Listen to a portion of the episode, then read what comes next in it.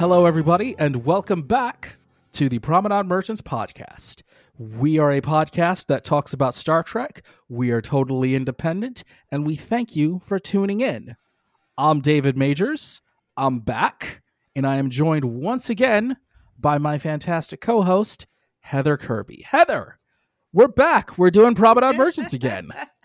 We're back. You know, that, that that that is the perks of being a truly ind- independent podcast, which is if life gets in the way, we can take a little break. But we're and, back. And, and life definitely got in the way. It definitely did. But we are back. And we are here to talk about Star Trek, and we thank you all for listening, and we hope you enjoy the show. Now, we're sort of going to break from our normal three-act format a little bit, just because we have a lot of Star Trek to catch up on. So, uh, for the old business, new and upcoming, we're just going to kind of table that this episode, and we're going to do a bit of a catch-up, since Heather and I haven't talked Star Trek in a little bit. So, oh, but David, I forgot to tell you. We have a new co-host. You know we, we have a new co-host, right? Yeah, we yeah, do. yeah. A, a, a new feline co-host. Oh, please introduce me. Okay. So his name is Elliot Spencer Kirby. He is a pint-sized little jungle gym daredevil. So if I randomly squeal, it's because he's climbing up my leg as we're recording. Well, hello, Elliot. Welcome to the show. The internet loves cats, so I'm sure our numbers will go up. And we are off and running. Uh, so last we left off, we had just finished talking about Star Trek: Strange New Worlds, Season two, Episode eight, Under the Cloak of War. And now we are getting into Episode nine, the much anticipated Subspace Rhapsody, a k a the musical episode. Musical episode! Now, when this was first announced, Star Trek fans far and wide had very strong opinions on it, uh, one way or the other. And now it is here. S- Subspace Rhapsody uh, premiered. It was when we were at S T L V in Las Vegas, I believe, or, yes. or the week before, or, no, or the no, week of. No, it was the week of. Yep. Okay.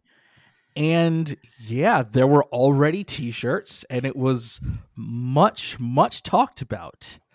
Uh, so the Enterprise fell into a spatial anomaly that caused them all to sing and dance occasionally. And this turned into a musical episode of Star Trek. Heather, tell me, how did you feel about this episode? I love this episode with my whole entire heart. Okay. And and I I just want to clarify this. Like, yes, I love musicals, but that's I, I'm I'm not biased in the fact that I love musicals, and so I must love this episode. Like, if I think the way this episode is written is incredibly smart. I think doing a musical episode in a T V show like this can come off extremely cheesy and extremely weird. But I love that they really gave thought into why it was happening and what was causing it. And ultimately, like, what prompted them to break into song. Uh, because especially as a lover of music, and I know you love music as well, David, you know, music is an outlet for really expressing emotions. And that's what this episode embraced. And it took, like, each of these characters' emotions from their story throughout the season and express them in song. And it was just done so, so well. And we have such a talented cast.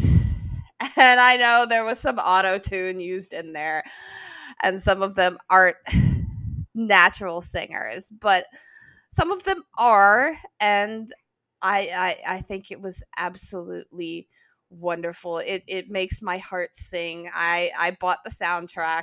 I listen to it on a regular basis. It it it just this this episode makes me so happy. I really enjoyed this episode too. Uh, I have been known to enjoy the occasional musical now and then. I, I did enjoy the Sweeney Todd, if you will. I really had fun with this. I liked that they built an actual Star Trek plot and episode out of it, and they made the singing make sense within the plot, and it worked really well for me. I liked that they had characters having these major character moments for their arcs throughout the season, with Captain Pike and Captain Batel, uh, Spock and Nurse Chapel, uh, La'an and just expressing herself and her emotions, uh, Jim Kirk and uh, Number One uh, lear- talking about what it means to be a commanding officer and and. All of these kinds of things, and, and the the friendship between La'an and Number One, all of these major character beats that have happened throughout the series were hit on, and I thought they were done really, really well. I absolutely loved the song "I'm the X." That one stayed in my regular rotation for a long, long time. And I might go back to it after we're done with this episode. And I was, I'm not going to say pleasantly surprised, because I expected to enjoy it, and I enjoyed it a lot. So for me, once again, Star Trek Strange New Worlds, it reaches, it tries something new, it tries something different, and lo and behold, it worked. And we have another great moment in modern Star Trek. Yeah, most definitely. Um, I uh, pr- probably the the song that sticks in my head the most is "Keep Us Connected," and Celia is just a fantastic singer, and like there's there's so much heart, and God darn it, it makes me cry every time I listen to that song, but I love it so much. And then like just uh We Are One at the end, just hearing everyone come together and singing together as a crew. And and it, it, it's kind of, it's what Star Trek's all about, and it's what musicals are all about. And so it came together so well. And I just, I love this episode. I'm, I, I'm so happy it exists. And I keep saying that about episodes in Strange New Worlds Season two. And I, I, I can't help it. I, I'm so happy this episode exists. I really am. I am happy it exists too. I'm happy for people that love it. I'm happy for people that really enjoyed it. And I'm just happy that Star Trek is still willing to take risks in some degree. And I'm happy those risks work. So I think this was a, a hit all around. Subspace Rhapsody. Definitely. Uh, let's move on to the season finale, episode ten, Hegemony, where the ship, the U S S Cayuga, captained by Marie Batel, uh, was ambushed by the Gorn. Dun, dun, dun. The Gorn are back. And the Enterprise uh, has to go and find a way to save the crew of the Cayuga and Captain Batel. And I don't know. This episode, for me, Heather, it didn't really quite click for me until the very, very end. There there was just something about this episode that just felt off. It seemed like there was a lot kind of crammed into this episode. We saw Scotty, we saw Batel, we saw some Spock and, and Nurse Chapel stuff. It just seemed like there was a lot happening in this episode. And until we got to the ending, it didn't really quite click for me. Um, yeah, I can see where you're coming from for that. There's definitely a lot going on in this episode. And it's it's one of those things where you're like, I don't understand how they're going to wrap this up. There's so much going on. And then you realize at the end, when you see those three dreaded words, that they have no intention of wrapping it up. And they left you it's hanging. It's like nineteen ninety all over again. um, But I enjoyed it as a whole. And I think it really followed up on a lot of the things throughout the season, especially with Spock and Chapel and Pike and Batel. Um, I feel like there's more of a story as to how Scotty got in there. That just felt kind of thrown in as a way to introduce Scotty. So, um, as for the Gorn, I, I don't know. I, I don't have strong feelings about the Gorn one way or another, except for the fact they killed Hammer. Um, but I... I don't know. I know there's some people that have very strong feelings about the way Strange New Worlds has handled the Gorn. And I think it's it's it's kind of hard to really argue that point, because we see the Gorn in one episode in T O S in which they are treated like a sentient uh, alien species. Um, but ever since then, they've been treated more like monsters. And so I think it's hard to take that one episode and then say, like, because all the other rest of the, the episode, it, it's hard to treat them like a sentient species.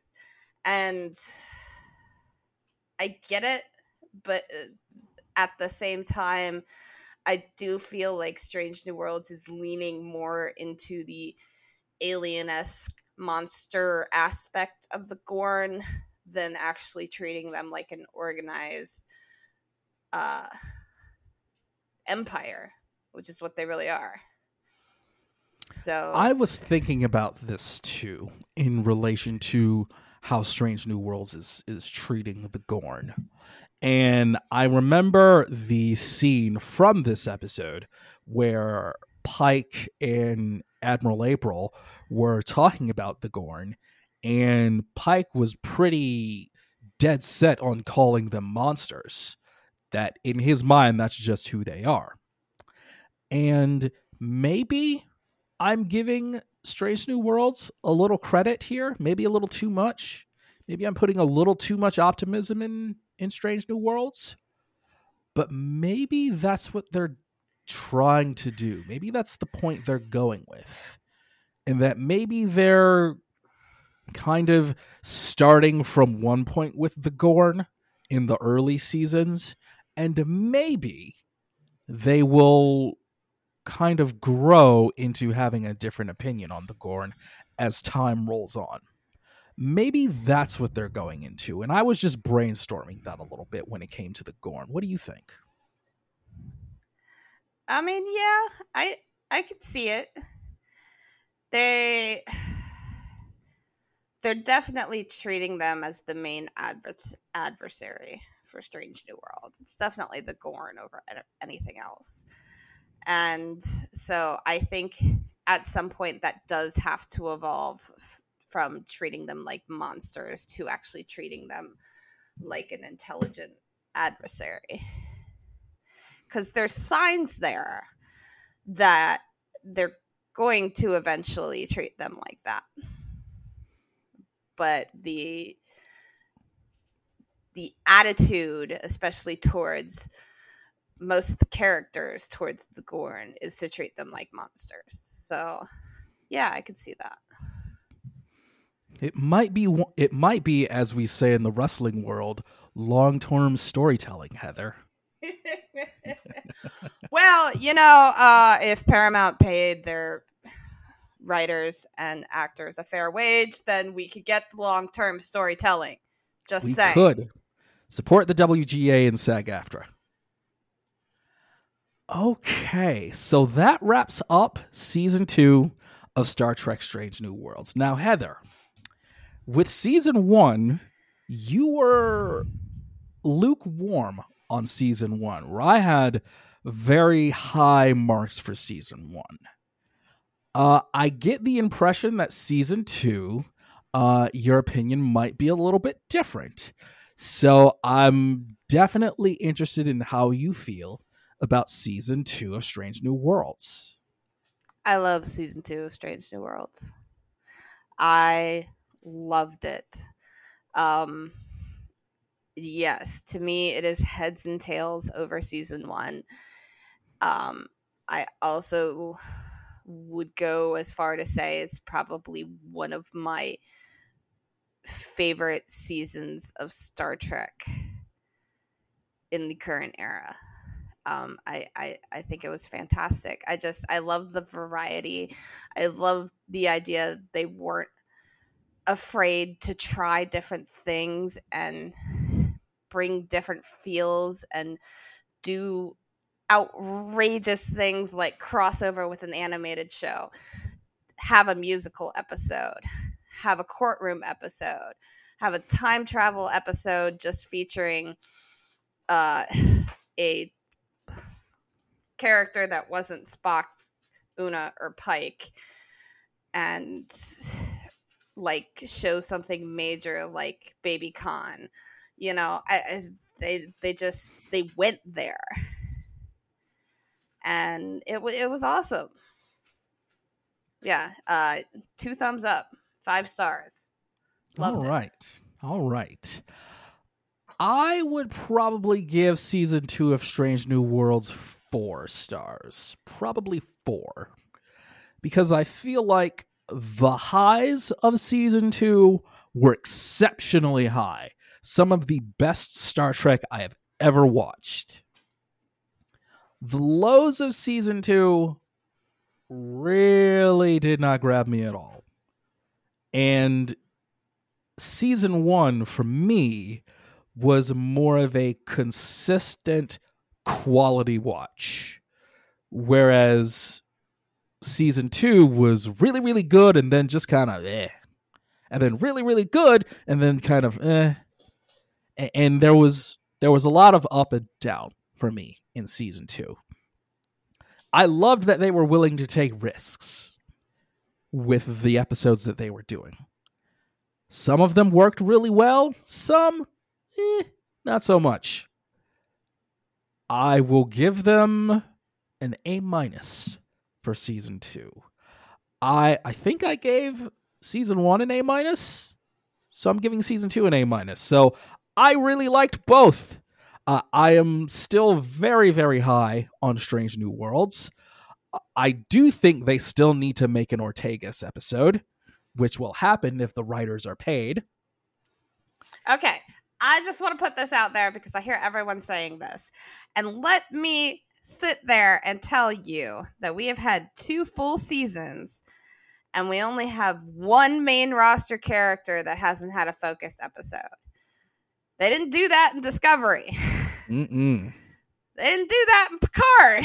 Mm-mm. Okay. So they are ahead. And they're even doing that with Lower Decks.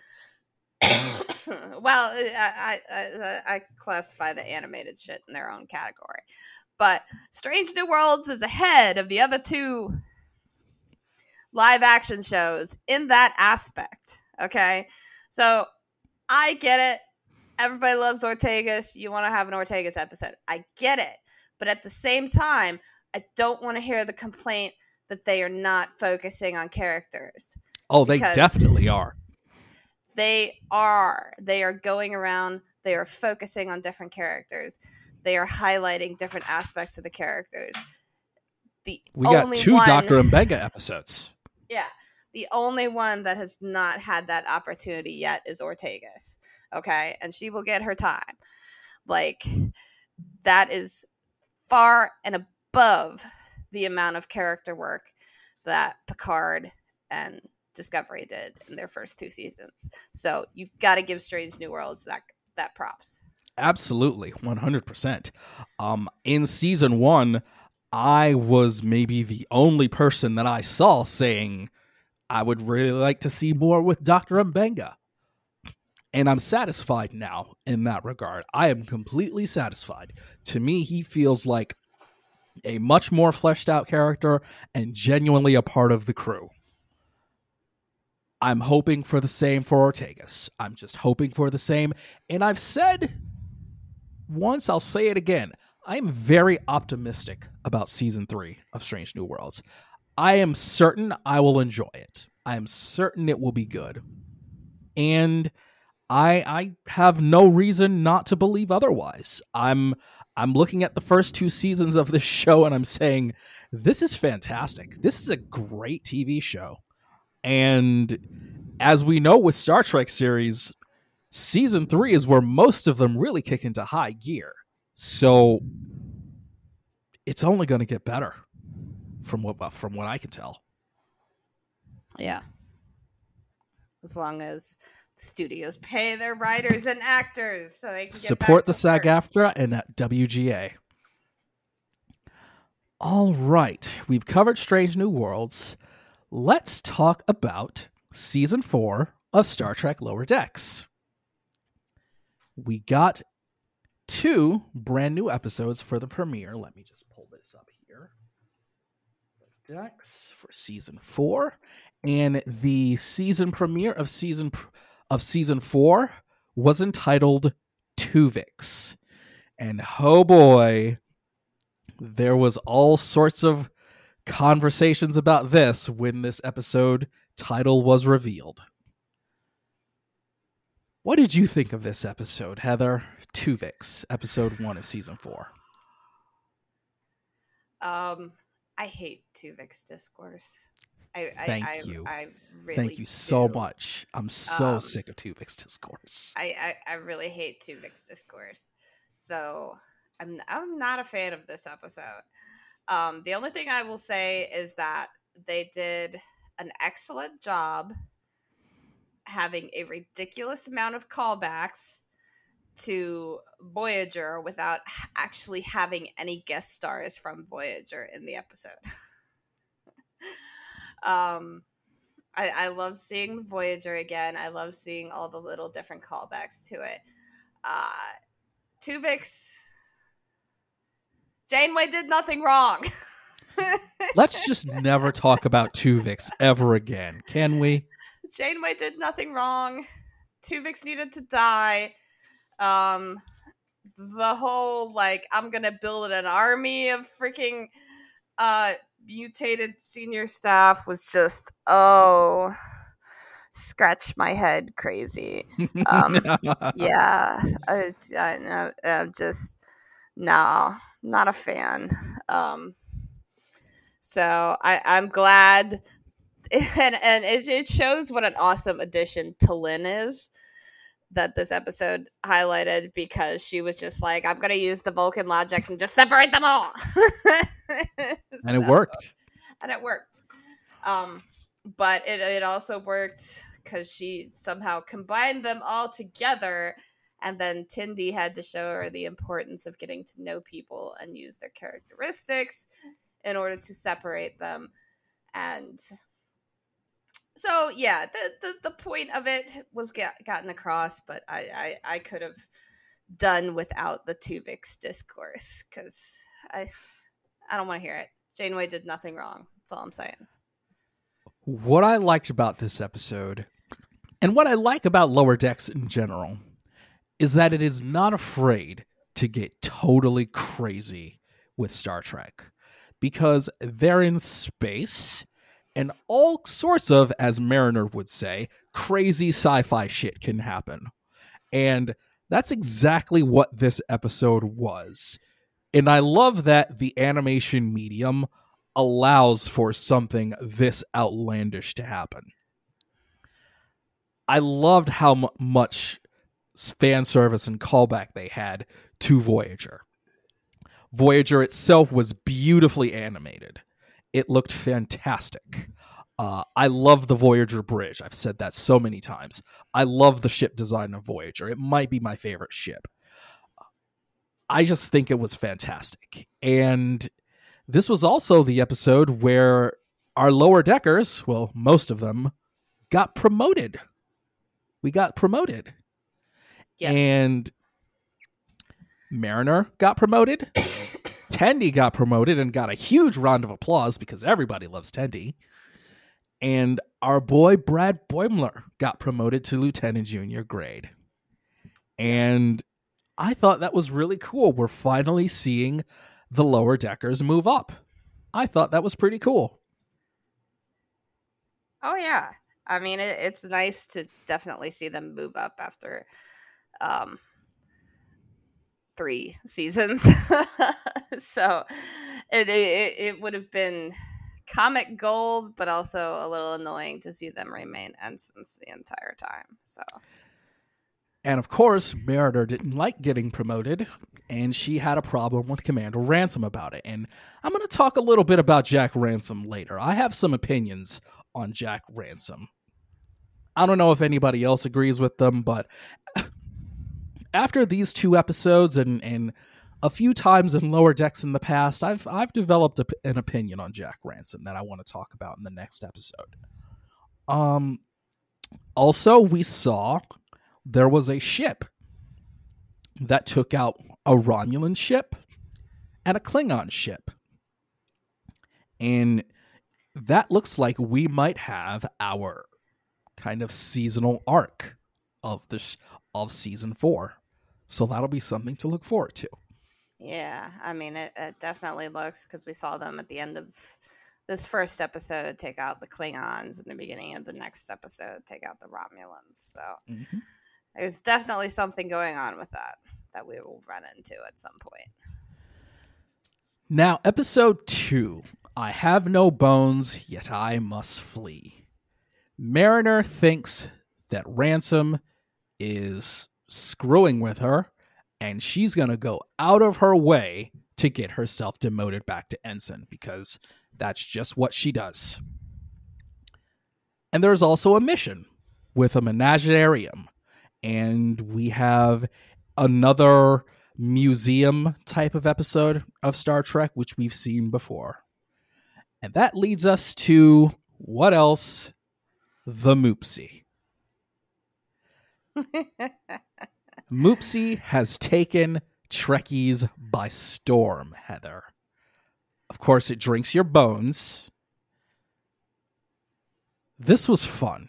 I, I really had a lot of fun with this episode. Uh, we see more of Tendi and T'Lyn. Uh, we got Rutherford. Got his promotion to lieutenant junior grade, despite Livick in engineering. And I, I really had fun with this. I, I, I'm really liking the Tendi T'Lyn dynamic a lot. And I, I have some opinions on Jack Ransom, but I want to know what you thought about this episode. So I, I definitely enjoyed this episode better than the first one. Um, I'm not a big fan of menagerie episodes either, uh, but I liked the whole dynamic with the lower deckers really finding their footing after their promotions, and also Rutherford trying to find a way to get promoted, and then ultimately Tendi discovering like he turned down a whole bunch of promotions because he wanted to stay with them. So it was just like, hey, can he have that promotion he turned down? Um, I thought that was a cool way to bring that about. Um, plus the whole dynamic of Boimler finding his new room in very awkward places on the yeah. ship. Um, so yeah, and I... I don't know what to think about the dynamic between uh, Mariner and Ransom, because there's elements of their there's elements of their working dynamic that I don't really like, because it's I, I, I mean, th- th- there's certain things that come off to me as kind of uh, toxic masculinity in the power dynamic between Ransom and Mariner.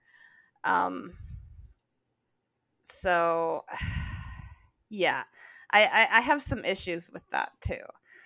I, there's just, I, I don't know really what else to say about it because I, I can't really put words to how I feel about it. But there's something about it that makes me feel icky. Okay. We'll leave okay. it at that. I was thinking about that too. And I was thinking about that same dynamic. But it really made me think more about Mariner than Jack Ransom. Because Mariner is always doing things kind of her own way, doing whatever she wants. And all her career, commanding officers in Starfleet have demoted her, have punished her, and that feeds Mariner's ego. She gets to be the rebellious one, the cool one that doesn't play by anybody's rules. But Jack Ransom called her bluff. And that to me was was pretty smart on his part. He actually called her bluff. Like, no, I'm not going to demote you because I know exactly what you're doing and I'm not going to fall for it. And I thought that was pretty savvy on his part.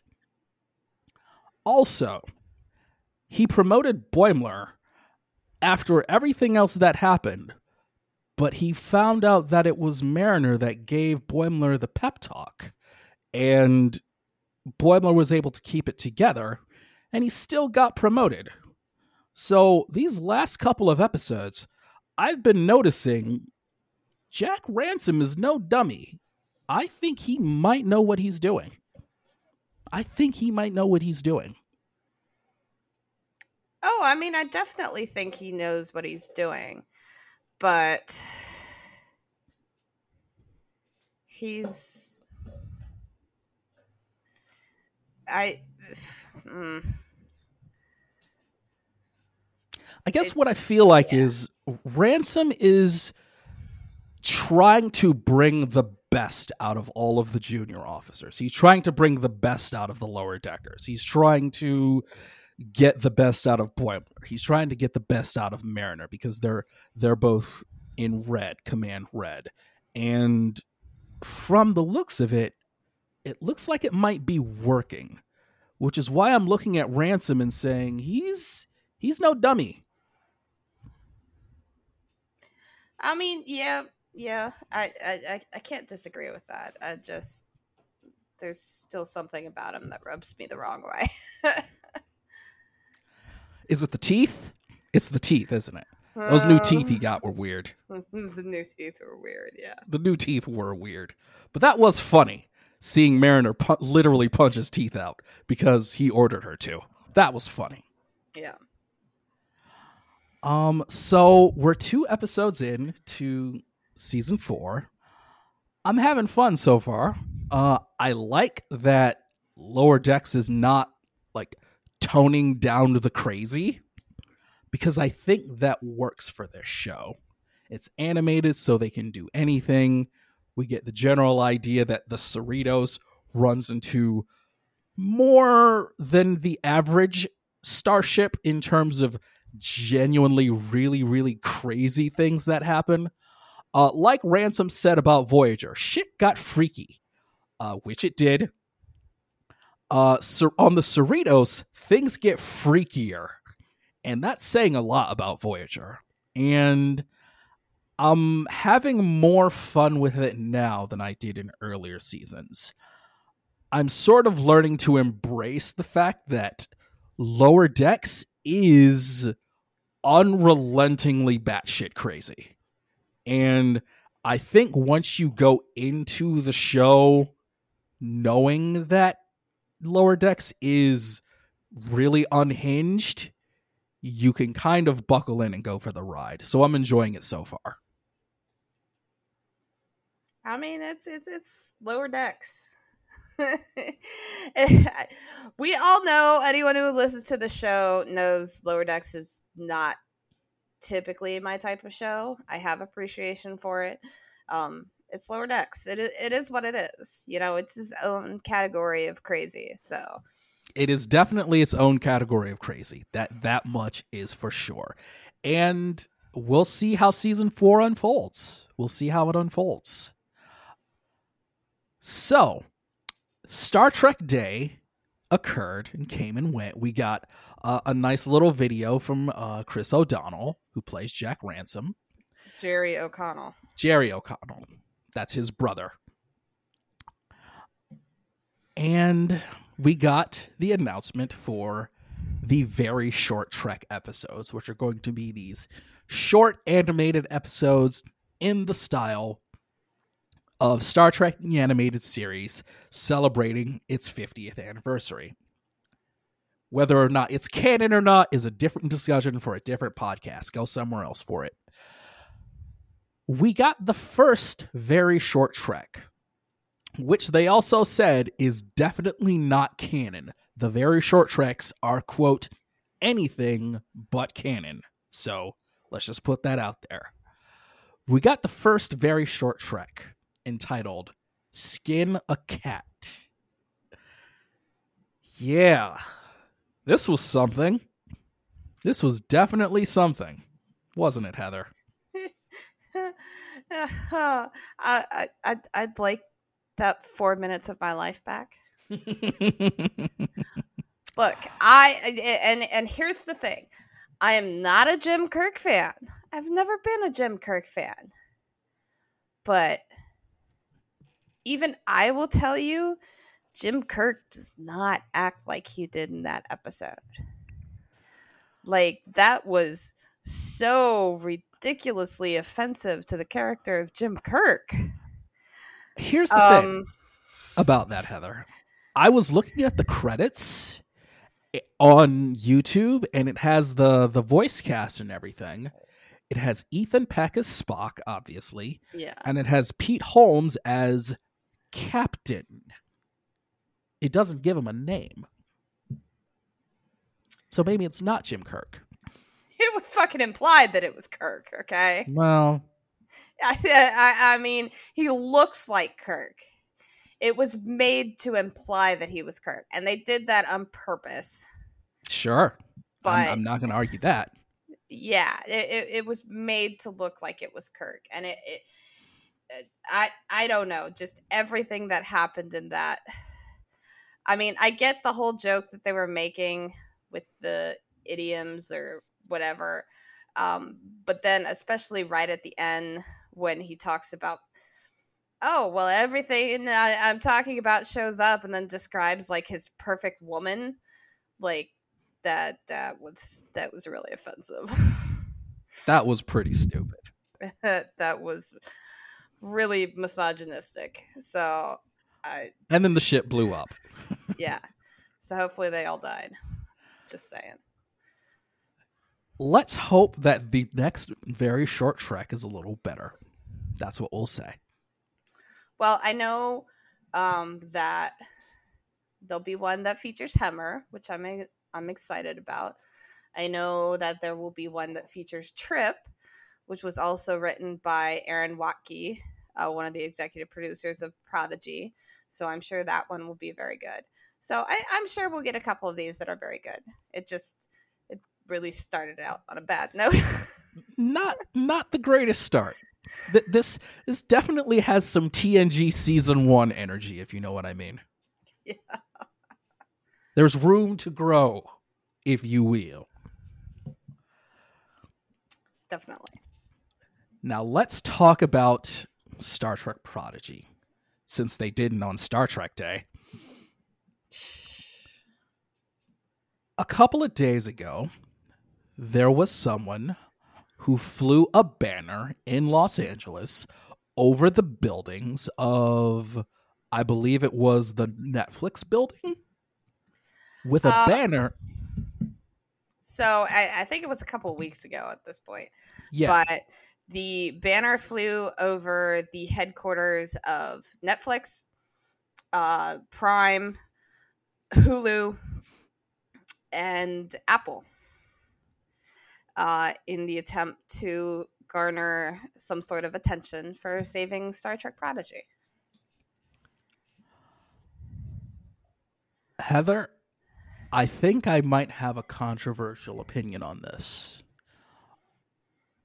Okay. I think it's great that there is a there's a level of support for Star Trek Prodigy, and I, and I'm glad that there are fans that are willing to go to this length. I'm a little concerned that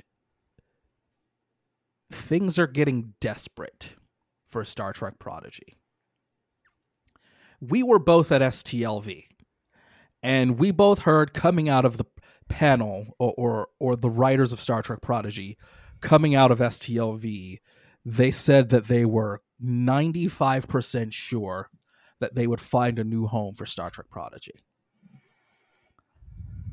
Here we are, and we really haven't heard any news. And when they said they were ninety-five percent sure, I felt like we were a lot closer than maybe we actually are.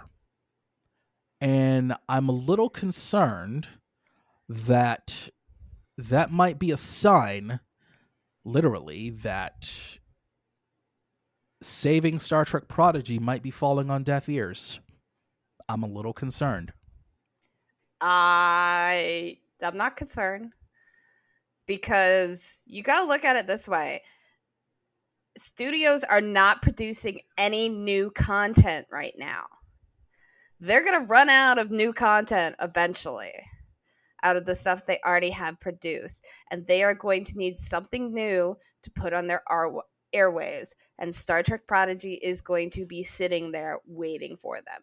I'm not concerned. It might take a few months. It might take till the beginning of next year. But the studios are nowhere near close to having a contract.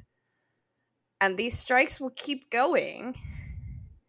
And as long as they keep going, they have nothing new to put on their, their T V screens. The new, the new television season is starting this month, and they have no new content to put on their T V channels.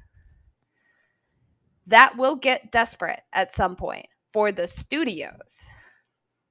Ain't nothing gonna get desperate for them. The show is finished. They're just waiting. It's all a waiting game. Nothing is desperate for them. But they're going to need new content, and it's perks that it's an animated show, because animated shows are not affected by the strike, because that's a different union. So if the studios want the strike to keep going, they don't want to come to a compromise, they don't want to get find a new contract, they need new content to put on their shows. They have a full season of an animated show just sitting there, and they can produce more right now because it's animated. It's a no-brainer. It's just going to take time for someone to realize that. I ain't desperate. I think it's going to happen. But the situation that's in Hollywood right now, it's going to happen, because there someone is going to get desperate enough to pick up the show because they need it. It'll happen. Okay. Okay. I hear you. I do. My issue is Hollywood network executives are some of the stupidest fucking people on the planet. They're stupid and spiteful. And they're stupid I'm... and spiteful, but they're greedy. They're greedy, and they're and they're not going to make any fucking money if they don't have new shit on their their airwaves. They are above being stupid and spiteful. They are greedy. Do you remember the the last strike that happened? And we saw a surge in reality T V that was produced. Reality T V and game shows. Yeah. I, I worry that something like that might happen again. I worry that the executives might just say, fuck it, we'll do more reality shows and game shows. Okay, but I think you're worrying too much. I, I do that I, a lot. I, I, I, I do that I a mean, lot. The, the the content that Prodigy produces is geared towards kids. Kids are not, they're not going to produce kid reality shows, okay? So, but they can't make live action kid shows right now. So they're going to need more animated. Okay. It, it, okay. It's not the same uh, demographic that they're going for, in which the reality and game shows would be produced in order to provide content for that. Prodigy isn't going to fill that demographic anyway. So, yeah. I think you're worrying too much. I do that a lot. I, I do that a lot. Um, I, I definitely hear where you're coming from, and I hope you are right. I really, really do, because I think Star Trek Prodigy deserves to be seen. It deserves a home, and it deserves its second season to be seen, and it deserves to make more. I really hope you're right. I really, really do. Um, and obviously, we're not alone, because just earlier today, the word going around on social media is that October twenty-eighth, and I'll remind everybody about this when we get a little closer, October twenty-eighth is going to be Star Trek Prodigy Day. Since Prodigy wasn't talked about on Star Trek Day, some fans are making a Star Trek Prodigy Day on October twenty-eighth. I really like this idea. I, I really like this idea a lot, and I'm looking forward to I'm looking forward to seeing what Trekkies do with it.